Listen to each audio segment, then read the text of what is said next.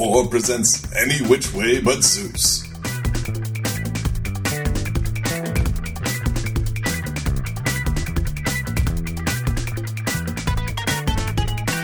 This is Gary Butterfield. This is Cole Ross.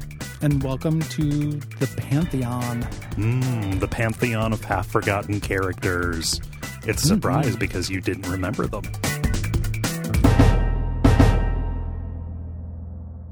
Yeah, call forwards, call backs. Calls all around. Yeah, it is a call episode. This is a little bit better than I think my memory had of it. It was really enjoyable. There were moments in this that I moved to, that I just in my head moved to episodes that I enjoy more, you know?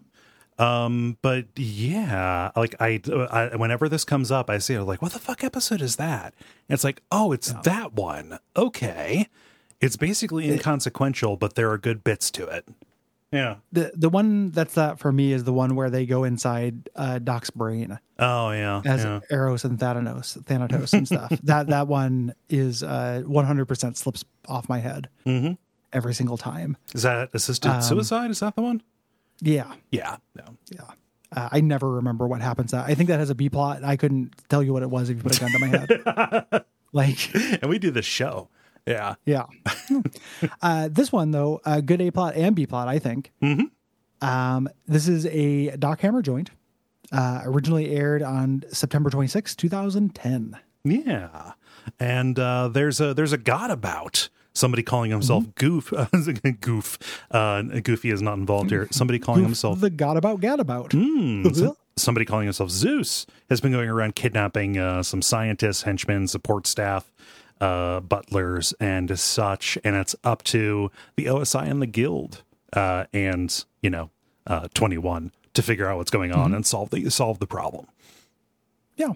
And then our B plot, Rusty was not kidnapped during this. It ends up making sense why he was not kidnapped once you find out what the actual target of the kidnappers were. But he's very upset about that. So the boys and Sergeant Hatred fake kidnap him in a thing that in the commentary, they're constantly like, we have to bring this back. And then they do. And it's a fun later episode. Oh yeah. Talk to me, Teddy. Yeah. Well, I love Teddy. Or Ted. Yeah. This is, so good A plot and good B plot. This is kind of a fun who's who. Calling back to a lot of characters. So we are getting some additional background on the Captain Sunshine kind of lineage. The consortium. And then, yep. And then Henchman One, Scott Hall, who snuck into the Venture Museum with 21 and 24 way back when. Yeah. Yeah. The one who... Brocked. Yeah, the presumed Brock. Yeah, an honorable way to go. The one who he was throwing out all the death flags. Said his real name, said that he had people to go home to, etc. Was way too professional. Always going to get murked, right? But he's about, and he is bitter. Yes. This does not move the macro plot. Nope. Forward at all. This is just one of those, and I have a lot of affection for those episodes that are just kind of like hanging out. Yeah. Not many production details here. The commentary is mostly Jackson, who is still in a bad place. It does not seem like the season break helped him that much, even though it improved the quality of the episodes. Like, we get good stuff. It's mostly Jackson marveling at how much Doc managed to fit into the script while talking about how hard it was to write this season. It is really dense. And it's specifically that there are a bunch of very long kind of listy joke sequences in this. Some of which I would argue should have been cut. And the side effects. There's a joke later. Yeah. I don't. What is it? The side effects. Oh yeah. Side effects I didn't think was very good. And then them making fun of the guy from the Peril Partnership. Oh yeah. The Ken doll, real doll thing makes no sense. It doesn't. So much so that Jackson Public has it explained to him in the commentary. And it's still kind of confusing. Yeah. Like, he's one of the two guys who makes the show, and he didn't get it. I'm like, how did this make it into the episode? Because when I'm watching it, I don't get it. Yeah. And it doesn't connect to anything, so it doesn't matter that I don't get it. Yeah. And I call somebody a Ken doll, it means something very specific. It does. They have a smooth genital front, like from a Devo video or from Saturday Night Live. Yeah. But it doesn't mean what Doc thinks it means. No. Yeah.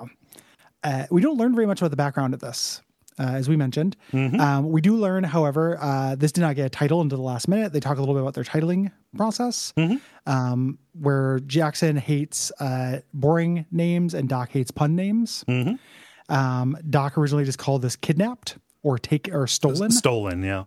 Yeah, which would be not a good name. Nope. And then they ended up making it a pun name, mm-hmm. Which you get the sense that they just kind of did that through convenience. Yeah.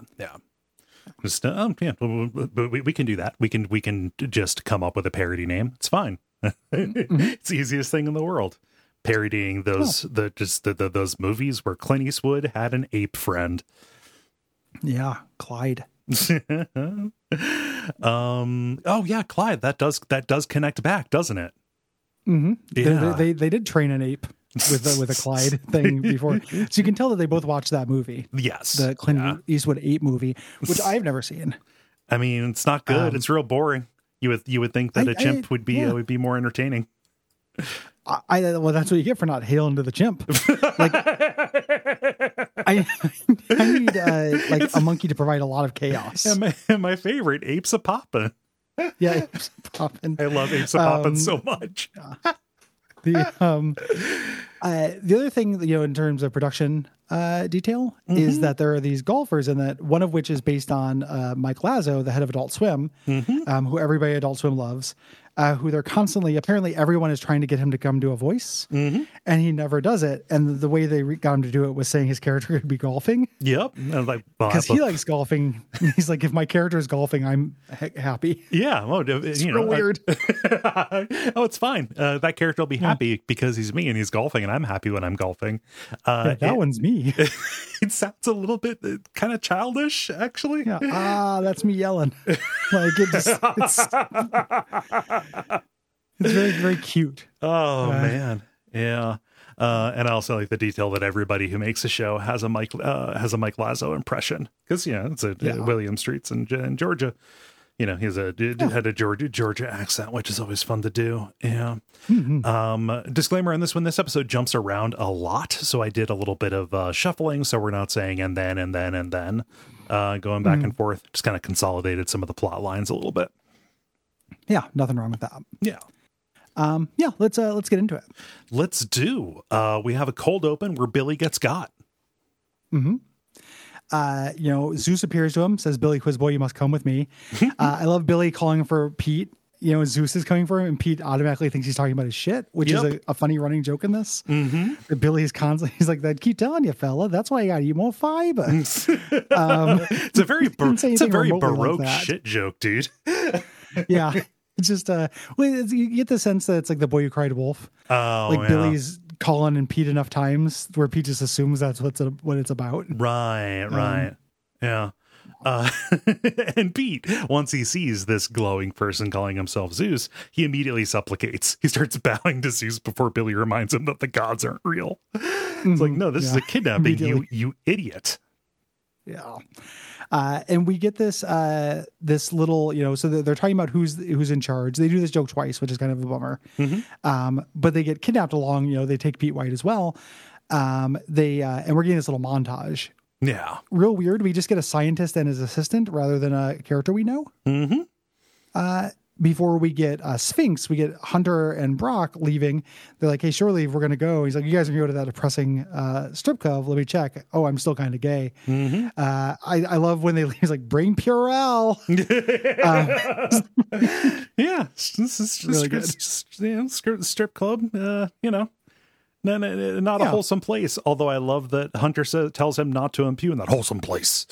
Yeah, it is a really foul looking strip club. As somebody who's been to two strip clubs, one that was like high rent and good, and one that was Night Moves in Bloomington, Indiana, which had real Nightingale's energy to it. God, Night Moves is such a that is a real that name is a vibe. No. I wish I still had my free entry card souvenir that they gave us, because we got there too early because we came in the afternoon on tour, and the guy was just apologizing to us profusely, saying he's going to get some real good girls in there. Just to wait. Uh-huh. Strip clubs are fucking gross. Yeah. Yeah. No shade on sex work, but they just, the establishments are not, it's seamy. I've only been to one, and I sometimes drive past it and think about that night. It was literally the night that I turned 18, midnight, 12:01, walked in, and it was it was depressing, even at that young age. Yeah. And they're depressing to me. I've enjoyed having conversations with strippers. Yep. There. I don't ever feel like I'm enjoying the place on the wavelength that needs to be enjoyed. Yes. I am always ironic or just having a conversation with somebody with an interesting job, but not giving them enough money for them to really want to hang out too much. Yeah. It's a bad value proposition professionally. Yeah. You can spot a Gary when he comes to the strip club. It's that slot machine ain't gonna pay out. No, he's gonna try and turn this into therapy. Not intentionally, but that's kind of what it's gonna be. So he's gonna ask about your whether you get to choose your own music, and what order you go out on, how many people work there, where the fire exits are. It's gonna be shit like that. Yeah, it's all logistic stuff. It's just not not the vibe. Not here at Night Moves. Not at this wholesome establishment. No, wholesome establishment. Yeah, but Zeus appears to Shore Leave. Yeah. And takes them. I love the little goof about that Shore Leave makes, thinks it's a fairy godmother thing, thinks it's still Cinderella, but he's obviously just giving him some shit. He pulls out a gun, but then Zeus gets him. Mm-hmm. Yeah. See him being the sidekick. Yeah. Which is making sense. We get a very short title sequence and then this magazine and newspaper montage of covers talking about abductions of scientists and engineers. Yep. And ends with Apple Mummy. Love Apple Mummy. I love Apple Mummy. I would eat Apple Mummy. And any monster cereal. Yeah. Mm-hmm. Oh, I love it. I love apple flavored cereals. Yeah, Apple Jacks, love those things. Yeah, they're good. And they do taste like apples. Mm-hmm. It's a weird advertising campaign because it tastes like artificial apple flavor. It's so defensive. Yeah. But hey, they don't taste like apples. I know, but we like it. Yeah. And that's what they did for a decade. It's their branding. It was responding to one internet hater who was they don't like it. Who are they, apples. Us? It is a chilling, the Apple Jacks advertising budget is a chilling parody of the DuckFeed network. It's a little like looking into a mirror. A black mirror. Oh, but Sergeant Hatred and Hank, they're talking about Sergeant Hatred and Rusty. They're at the breakfast table talking about how plausible it is that Rusty's in danger. Rusty insists, I've got to be next, right? Yeah, but a commodity. But before they continue, they don't want Hank to know about this. They don't want him to know that his dad might be in danger. They have him cover his ears. I love how they test it. Yeah, it's a bunch of just oh, Hank, blah blah blah. And Rusty says Hank has been professionally diagnosed as a crybaby. Rusty nagging Hank is never not fun. it's real good. Dean could beat him up. He wets his bed. So Rusty is this is going to happen. And Hatred's you should let me take the lead on this. I'll hide you somewhere in a hamper or something, where they can't get you. Again, this has been done before. The Rusty being jealous that he's not a target of something. But again, it goes to an interesting place. It does. So I don't mind the repetition so much. And just even before we get to the torture stuff, him just sitting out in front with a blindfold and a sign saying Rusty Venture here is very good. I love that. It's so sad. Yeah. It's really good. Hunter and Brock are flying back to Sphinx HQ, and they're talking about the dancers, and this is probably one of the most iconic conversations exchanges on the show. It's the more Robin. Yeah. What's that? They're talking about Robin, a specific. Did you see Robin cornered me? I almost gnaw off my own arm to get away from her. Yeah, because she has mournful tits. They're sad-ass tits. This is the mournful tits conversation. Yeah. With 2021 years, it's kind of this gets away with it though because it's it's still fucking funny. It's so inventive and it has the real energy of two friends trying to one up each other. Yes. It's great. I wouldn't trade this for anything. No, I don't care if it's negative about boobs. Yeah, I don't. Something can be on the edge, but it can be redeemed by actually being funny.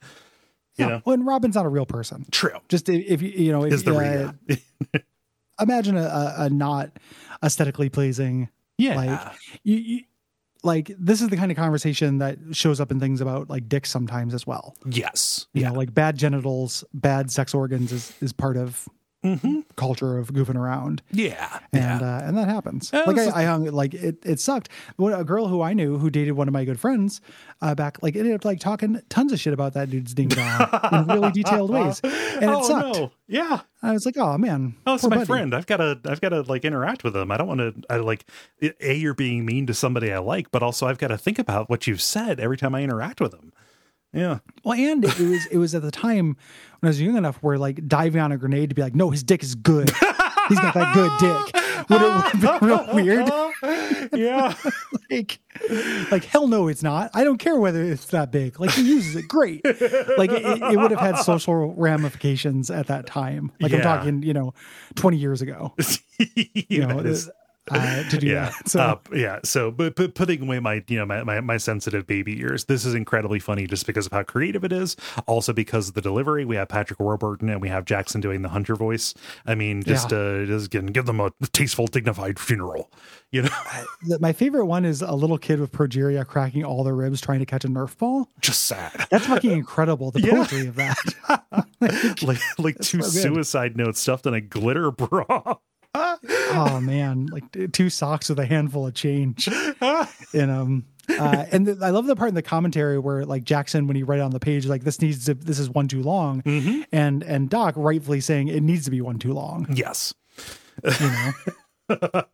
I'm happy that Doc stood up for it.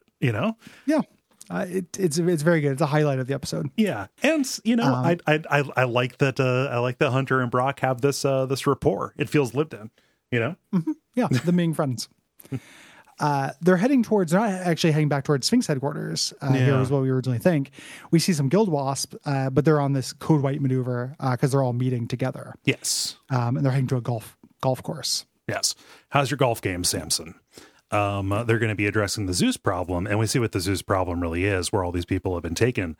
It's out at a farm in the country, and there is a general in like a Darth Vader mask kind of outfit deal, forcing the people that he kidnapped to compete in gladiatorial combat for Zeus's amusement. Zeus sitting impassively behind him. And it's not called out in the wiki or anything, but this is huge Marvel combat. Marvel Comics vibes, okay, like Contest of Champions, like where Spider-Man got the black suit kind of thing. Yes, exactly. Like people are constantly kidnapping all of Earth's heroes to make them fight, right? And this is Planet Hulk, which is the Thor Ragnarok is roughly based on. Like this is a big Marvel Comics thing, as well. We get our second appearance of Ghost Robot, whom I love. I love Ghost Robot so much. He's so reasonable here. They said people got mad that Ghost Robot died, and they're like, he's a ghost who lives in a robot. Like they just turned him off because they can just repair his body. Back. The ghost didn't go away.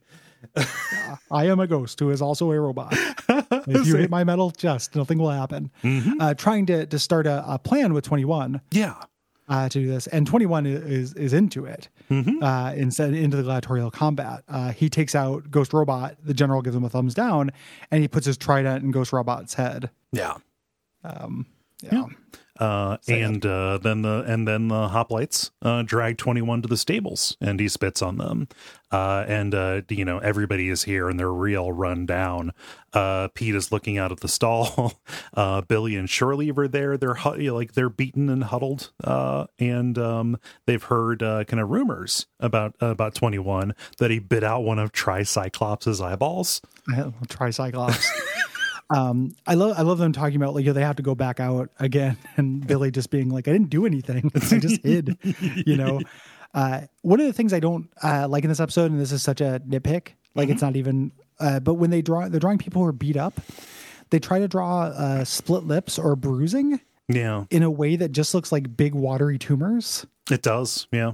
I really don't like how it looks. I don't think it represents what they're trying to represent. Yeah, Shore Leave kind of looks like he's got some mutations going on. Yeah, and Desmond gets them as well. Really bad, the butler. Yeah, You know, Pete's talking about like, oh gosh, I don't think I could, you know, don't take me out there. I couldn't fight Billy. And Shore Leave calls him a sissy, you know, questions his masculinity for being afraid of going out and fighting. And there, this leads to kind of a back and forth where Shore Leave properly tears down Pete for responding back and saying that that Shore Leave being gay makes him a sissy. No, he's a badass dude. Yeah. He's out and proud. Yeah. The entire show and the writers of the show have nothing but disdain for Pete White. Yep. Which is proper because he hasn't done anything good. In his whole life. Only bad things. Yeah. Yeah. So 21 is thrown into their stall along with Captain Sunshine's butler, kind of foreshadowing what's going to happen here with the plotty parts of this. Yes.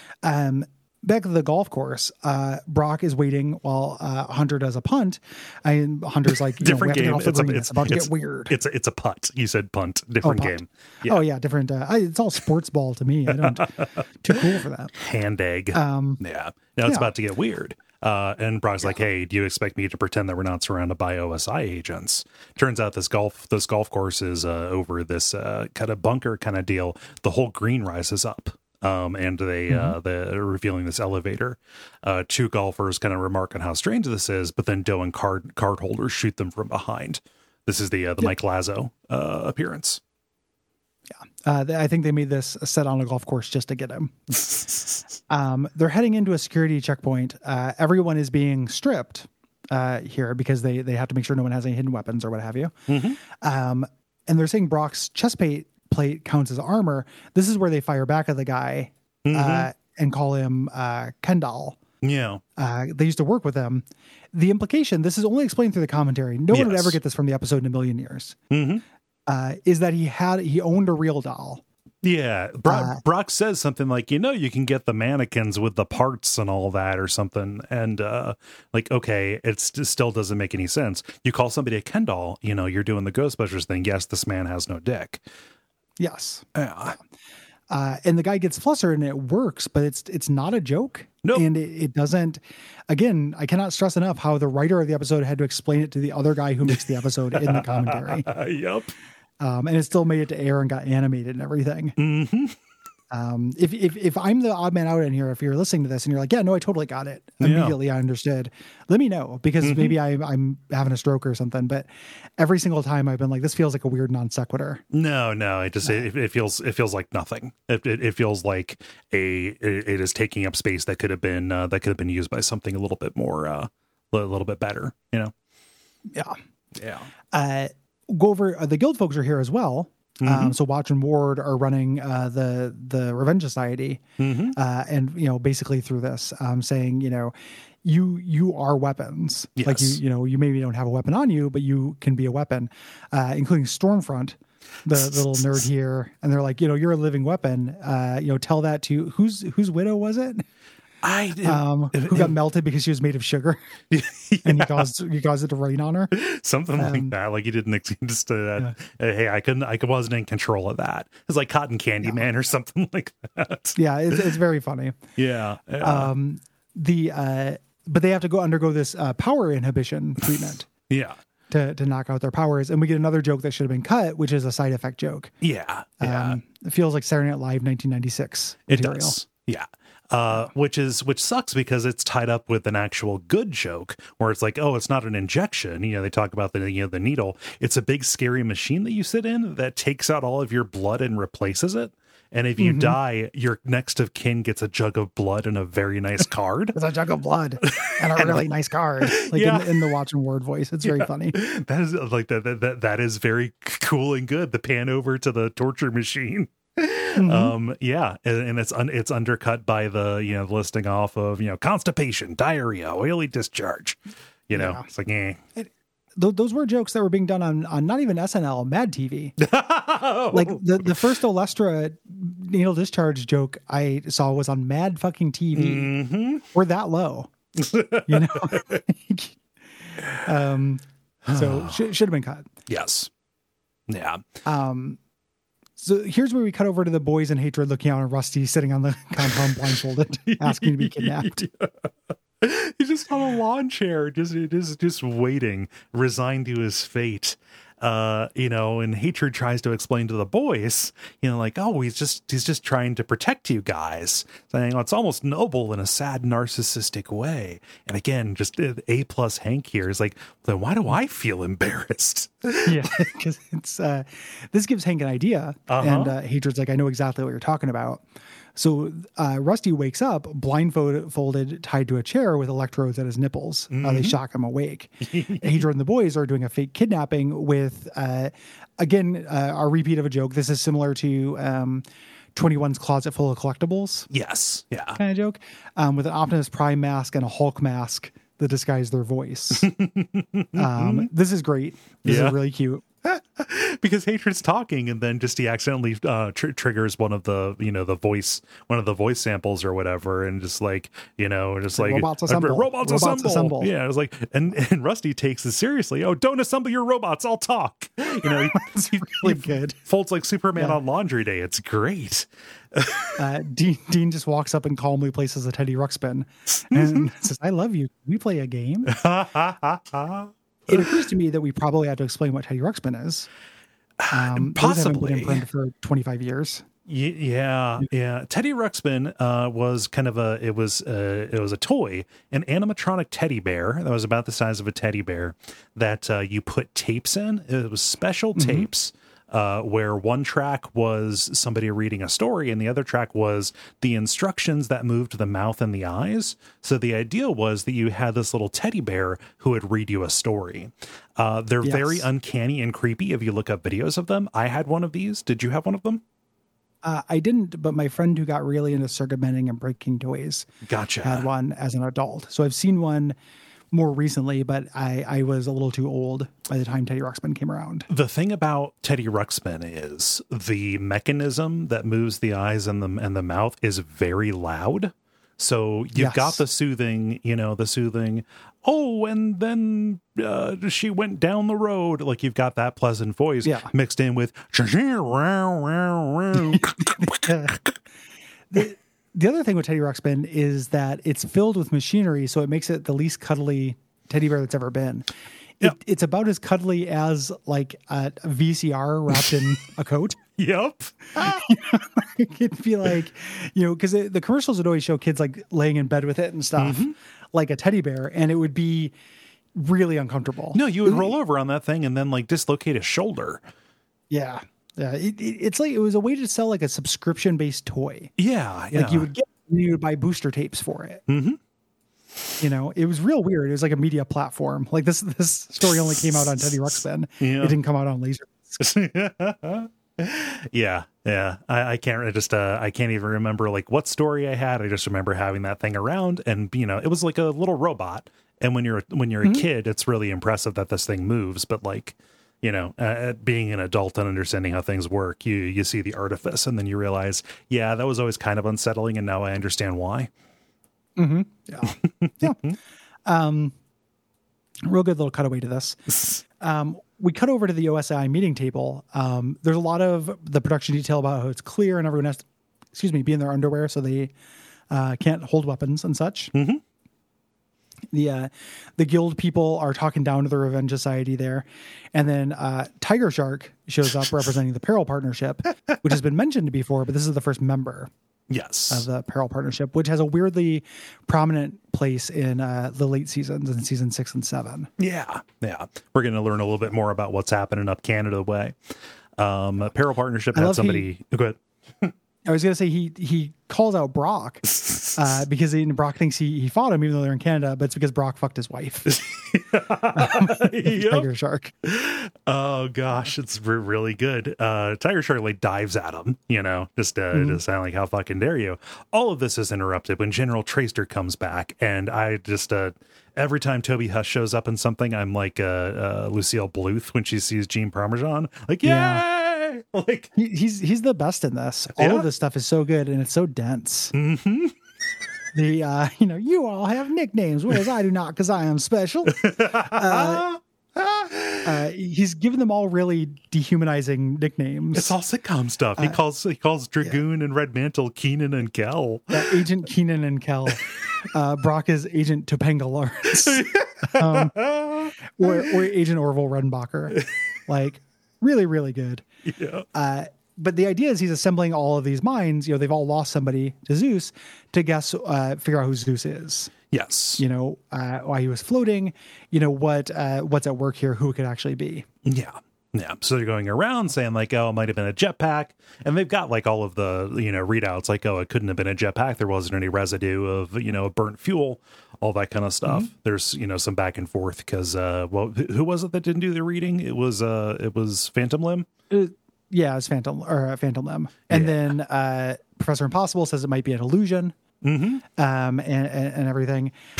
Brock says it might be a villain with flight mutation. I love Red Mantle and Dragoon. Red Mantle's like, I'm just throwing this out here. Could it be Zeus? All crazy mad because no one's worshiping him anymore. You know, really great. They don't do it. He's like, we have to think of. Tracer says, you know, you need to actually break up into groups to think of solutions. Mm-hmm. What a nightmare being broken into breakout sessions. No. Good God. You're just trying to fill time. I want my entry feedback. What an undignified thing for an adult to do to another adult. Oh, awful. Like awful. That is a moral execution. Mm-hmm. To like send somebody into a breakout sesh. Yeah. No. No jury would convict you. You would walk on that. When I worked in an office, every once in a while, some of my coworkers would come back from an event and they would talk about breakout sessions and they'd be smiling, but they'd have fucking Stepford eyes. Like, just like talking about how, like, oh, yeah, it was really helpful to do the breakout sessions. I'd be like, come on. You just want to look at them, like, get right up and say, I know you're in there. I know you're in there. You need to get out. Where's the real you? Run. The Tracer says, you know, you have until I finish this juice box. And warning, I am thirsty. And it is fruit punch, and it is delicious. I love how he says thirsty.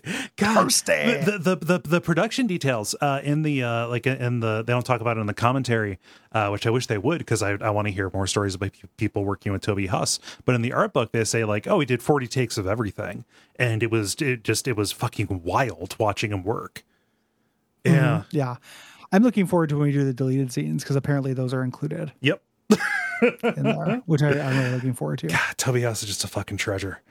Mm-hmm. So they're gonna break out and do their worksheets in a group sesh. We cut back to the barn, and Shore Leave is tending to Desmond's wounds. Shore Leave, A-plus stand-up guy, right?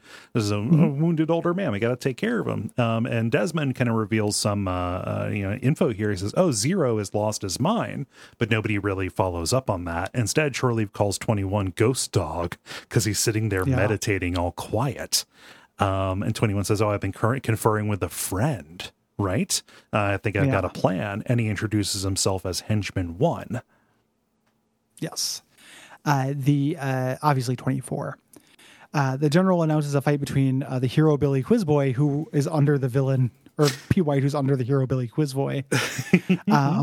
And they both take exception to this. Yeah. You know, I'm the idea man. You don't do anything, etc. They drop all their weapons and start arguing with each other.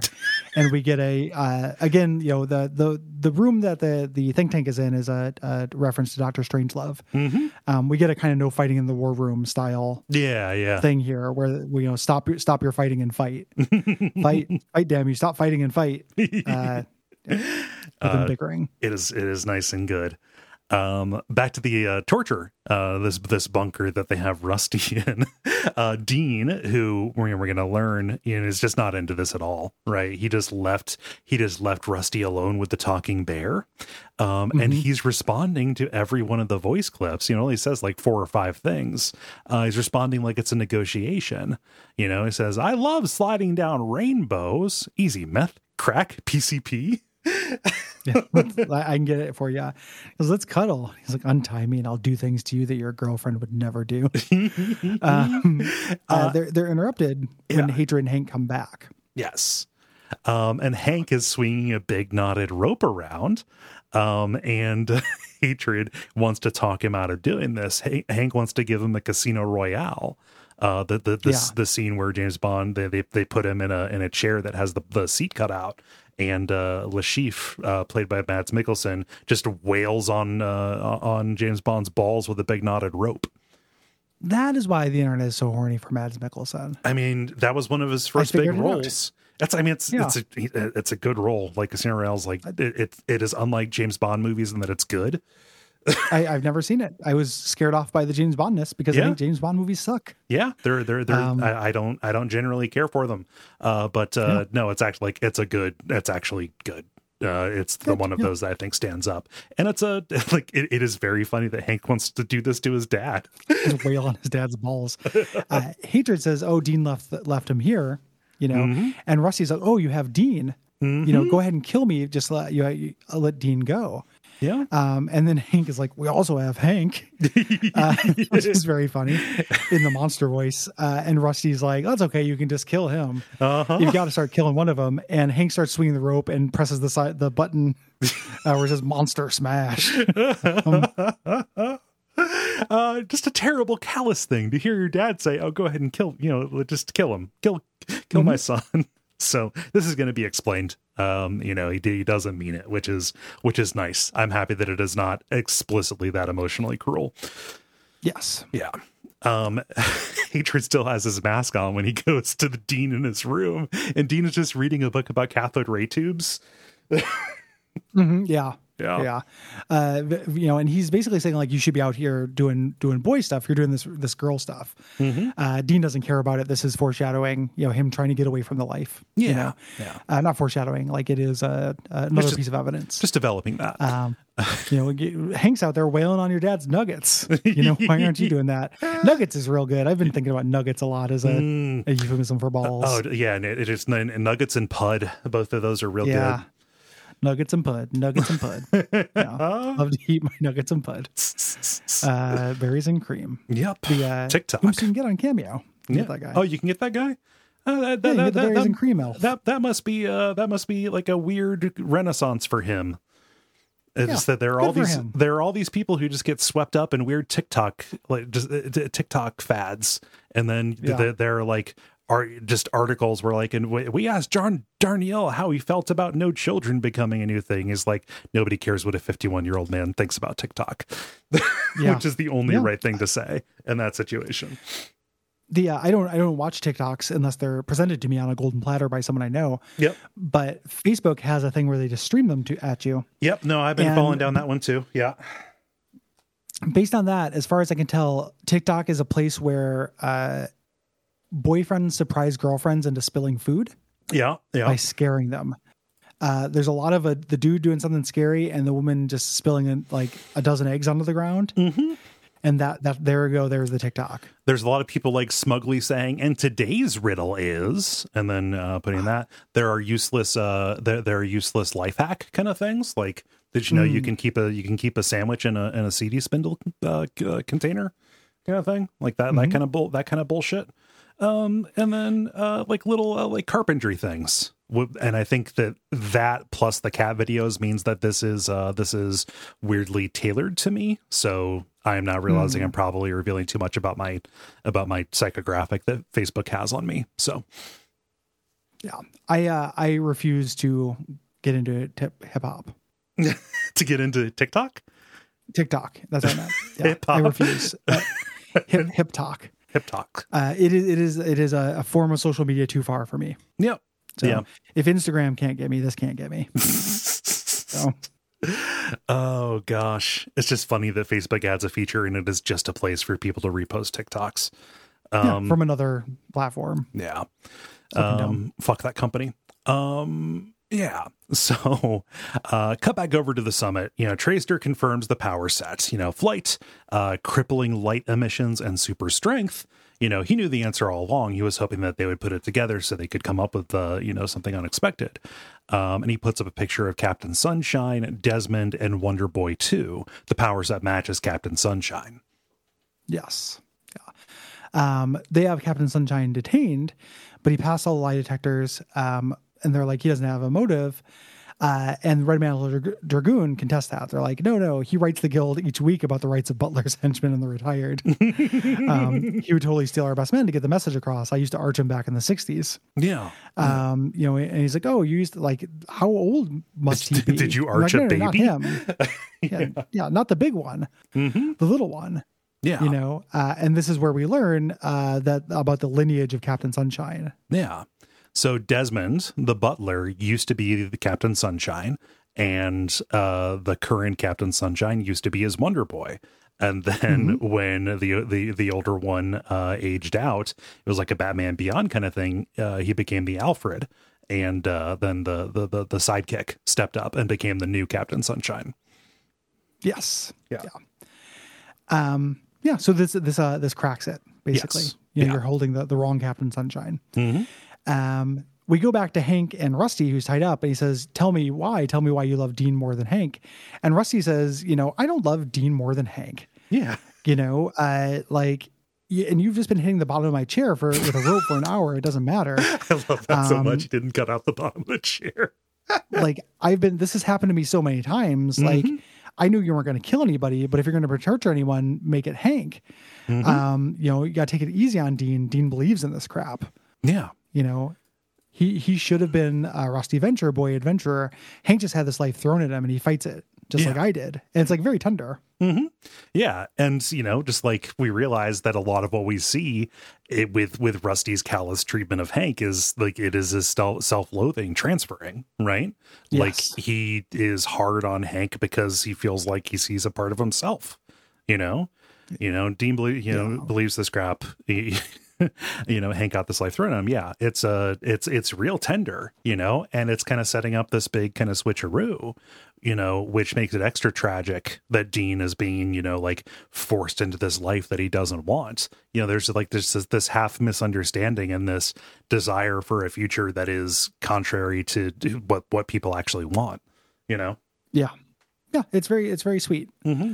You know, he says he sees so much of himself in the boy. Like, I want to apologize to him for his existence. He can't win. He's a Venture. You know, it's very sad. Yeah.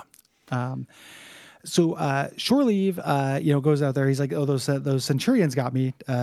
21 says they're hoplites because they're from Greece. Right. And Desmond says that henchman number 1 is what's best in all henchmen, a hero with a number. Yes. You know, they go back and forth. 21 isn't henchman 1. 21 says he is henchman 1. Mm-hmm. This stuff also feels like it doesn't really go anywhere. Yeah. The general announces a double match. And this is where he gets under his skin. 21 says, you know, no, I'm henchman 1. And the general gets very frustrated. Yeah. You can't be called that.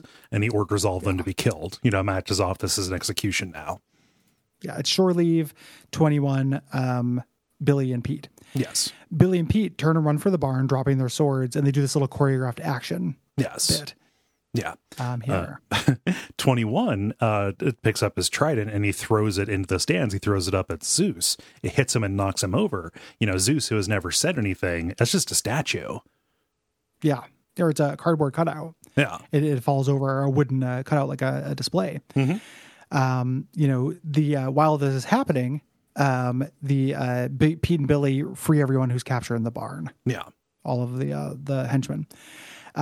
Zero explains he convinced Desmond all he wanted to do is throw a party for the underappreciated underlings who think they're heroes. Mm-hmm. Desmond flies out, you know, demanding Zero fight him, and Zero just punches him in the face. Yeah, knocks him out.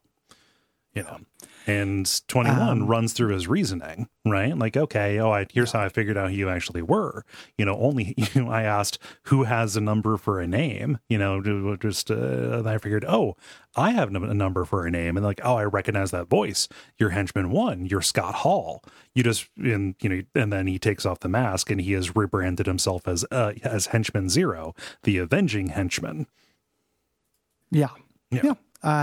You know, you know this go. Yeah, I do. Mm-hmm. He wants revenge for 21 leaving him to die. Yes. And he's like, and too bad your plan failed. You're going to throw an old Captain Sunshine at me. So that wasn't the plan. Mm-hmm. And we get all of the captives coming out attacking, including Trucules, who makes cool truck noises as he rolls out on his feet, which I really like. Yep. I think Billy's riding him.